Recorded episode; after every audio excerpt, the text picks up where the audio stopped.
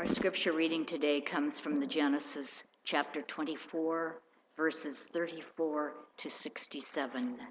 Listen for the word of God. So he said, I am Abraham's servant. The Lord has greatly blessed my master, and he has become wealthy. He has been given flocks and herds, silver and gold, male and female slaves, camels and donkeys. And Sarah, my master's wife, bore a son to my master when she was old, and he was also given all that he has. My master made me swear, saying, You shall not take a wife for my son from the daughters of the Canaanites, in whose land I live. But you shall go to my father's house, to my kindred, and get a wife for my son. I came today to the spring and said, O Lord, the God of my master Abraham, if now you will only make success the way I am going. I am standing here by the spring of water. Let the young woman who comes out to draw, to whom I shall say, Please give me a little water from your jar to drink, and who will say to me, Drink, and I will draw for your camels also. Let her be the woman who the Lord has appointed for my master's son. Before I finished speaking in my heart, there was Rebekah coming out with the water jar on her shoulder, and she went down to the spring and drew. I said to her, Please let me drink. She quickly let down her jar from her shoulder and said, Drink, and I will also water your camels. So I drank, and she also watered the camels. Then I asked her, Whose daughter are you? She said, The daughter of Bethuel, Nahor's son, whom Milcah bore to him.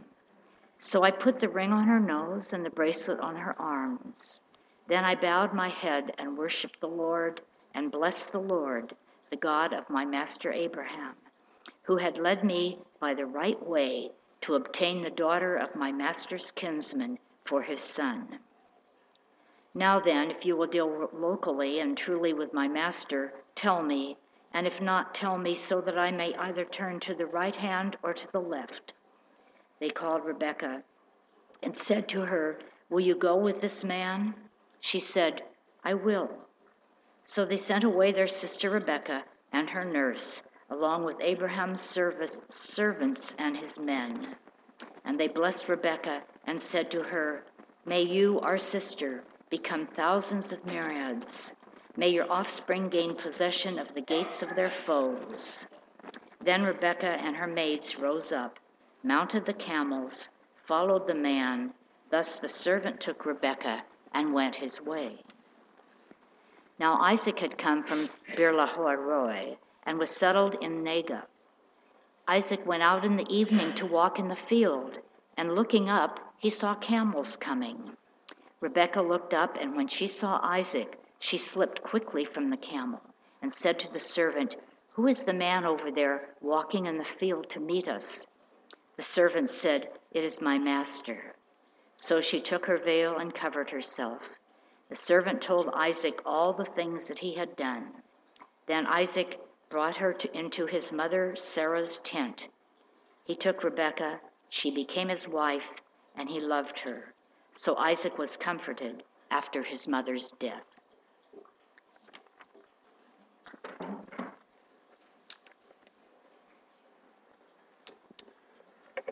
All right. We're going to do a quick little bit of history here. Uh, according to Jewish traditions, there are actually like three attempted creation stories. The first one started with Adam and Eve, and what happened immediately? They messed up. So that didn't work out so well. They get kicked out of the garden. So God says, okay, um, I'm going to start anew. We'll start again. We'll start with uh, Noah and his family. We'll wipe out everybody. This is not a happy story. We'll wipe out everybody and then start over. And what's the first thing Noah does when he gets out the ark? He gets drunk. Um, which, if you're 40 days or 10 months, depending on which part of the story you read, you can understand with all those animals. Um, that doesn't work out so well either. So I said, okay, I'm going to start with one family. I'm going to start with Abraham, and from that family, from Abraham's family, all of the nations and all of the families of the world will be blessed. Okay, so this is the backdrop of this story. This is what, in Christian terms, you call salvation history. This is the start of the whole shooting match. Now, Abraham has, uh, with Sarah, have Isaac, and last week we just heard what did uh, Abraham, what was Abraham asked to do to Isaac? Sacrifice. And how far did he get? Pretty close. He had him bound up with ropes or tied up, and he had the knife, and then he's told not to do it. What does this do to a son's relationship with his father? Makes him think, Dad, I want to be like you. Cats in the cradle and the silver spoon. Little boy blue and the man in the moon. You know, um, you just can't imagine that Isaac grew up thinking, wow, I want to be like my dad. That's a hard uh, one. Um, Isaac has probably grew up to be a little bit of a mama's boy. He loved his mother. He got his comfort from his mother, and his mother died. So now, what do you do for Isaac? What do you do for a young man that needs to continue the lineage? You need something else here. You need a wife. Right, if you're going to be the father of myriads, you need to start the myriads. That's right. You need to start somewhere. So, this is actually a really important story. Okay? This story is about how you continue the story. That's why it's here. And so Abraham says, I don't, I'm looking around at all you native, whatever you are, where we're living, Canaanites, and I don't want my son to have a wife among y'all folk. Okay? So I'm going to go back to my father's people and we'll get a wife there. So he sends a servant without any, he doesn't say, okay, here's our, here are my references, and here's who Abraham is, and, and then I want you to, to hire a PI to make sure that the young woman that you choose, you know, you don't have this AA, AAA detection agency. So the servant on his own says, this is remarkable. The first woman that draws from the well, I'm going to ask her for some water because I'm thirsty. And if she says, I will not only offer water to you, but allow me to water your camels, she'll be the one, if she does that, that is the right one. He prays to God that let this woman be the right one. This is a remarkable story, isn't it? This is how you all think about getting spouses from your, for your kids, right? If it only were that simple. Mary actually um, talked about, you know, religious people talk to God. Actually, the definition of a religious person is someone who talks to God. The definition of a crazy person is someone who God talks back.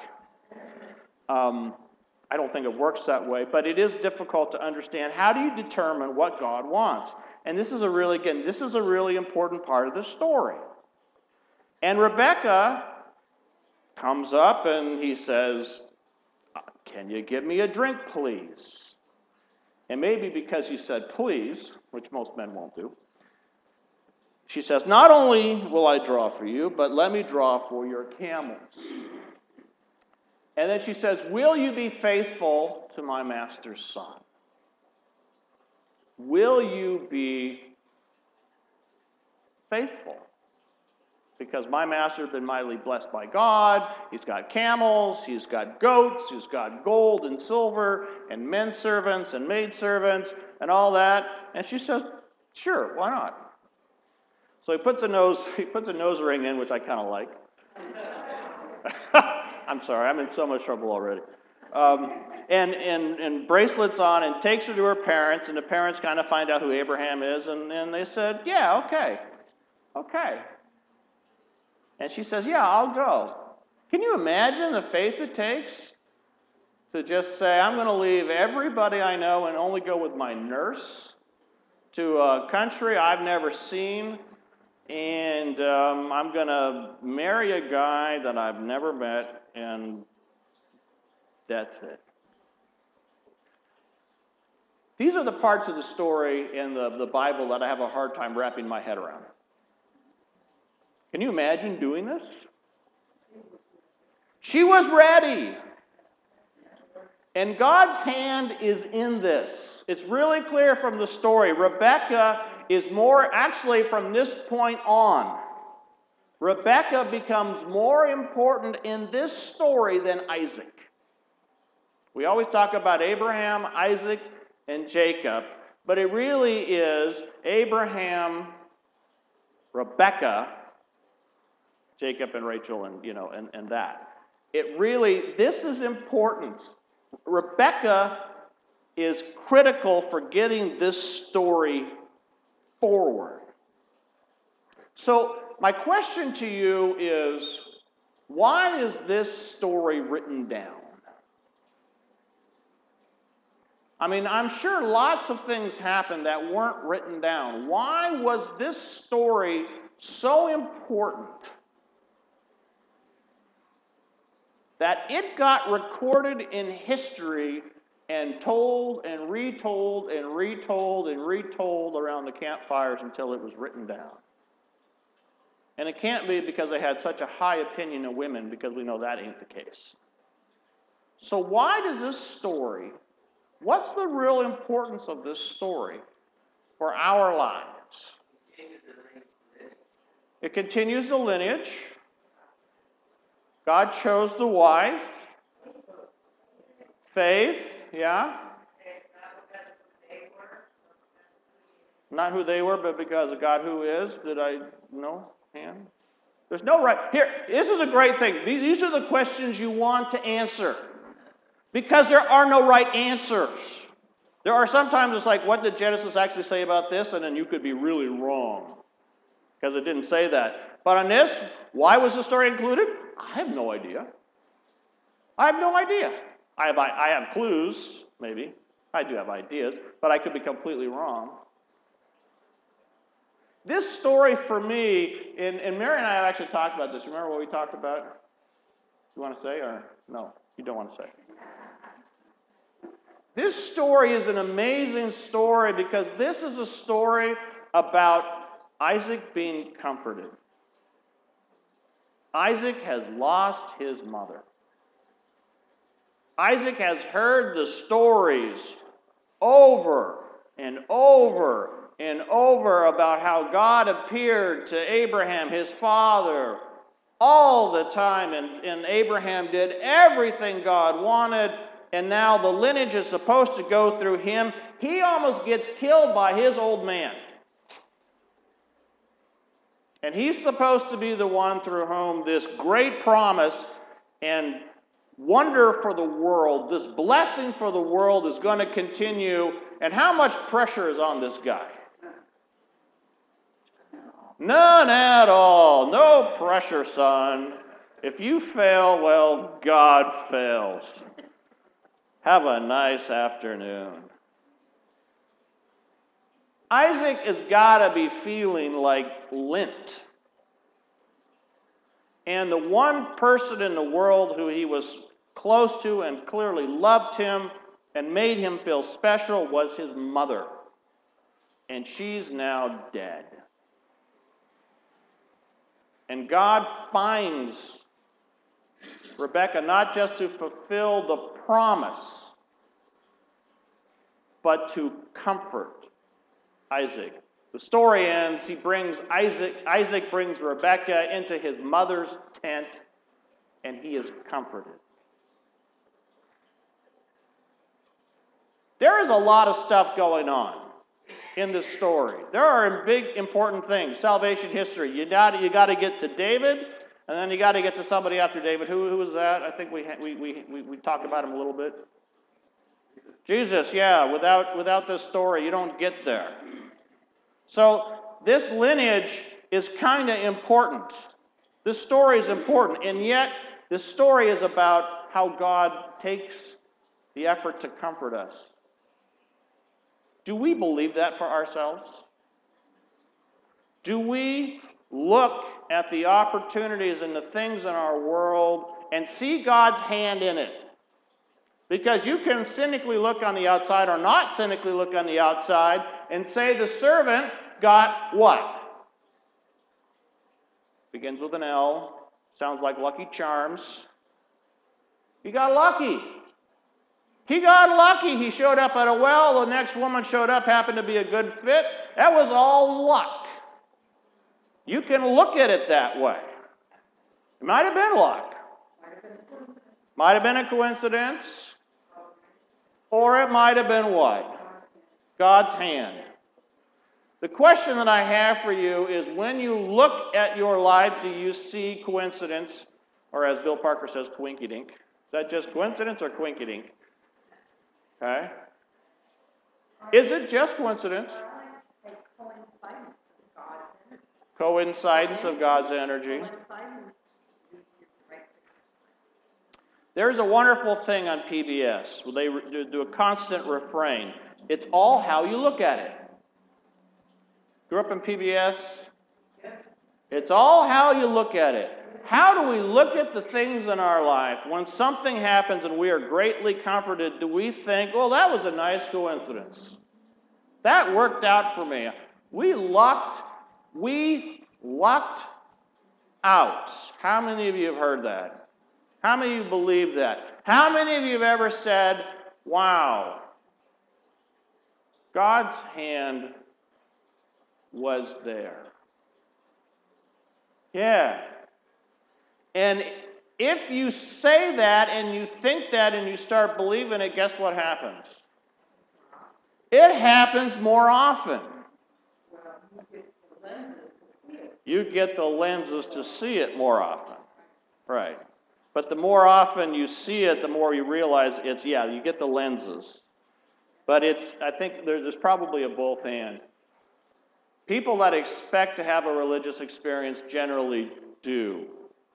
People that never expect to have a religious experience generally don't. It's all how you look at it. This story is a beautiful story because, on the one hand, it's not that important. They could have done three verses on bringing Rebekah into Isaac's life. They really could. The servant was sent to Abraham's homeland, found a suitable, you know, wife for Isaac, and she moved into, you know, that's two verses. This was a long Herkin thing that we had to edit down. If it looked choppy, it was because we edited out a lot of verses. We did. We do that because we know your attention span is this big. No, my attention span is that big. Actually, that's the we follow the revised common lectionary. They send it to us. If anything, we whittle it down more than that. But that's the full text for today. This story is important because it says God is comforting Isaac at the same time that God is moving the providential history of salvation for us. God is amazingly able to do two things at the same time, proving that God is a woman. if you want definitive proof that God is a female and not a man, this text is it. I'm sorry. This story for me is important because when you look at whatever partner you find, do you see God's hand? Do you see God's hand?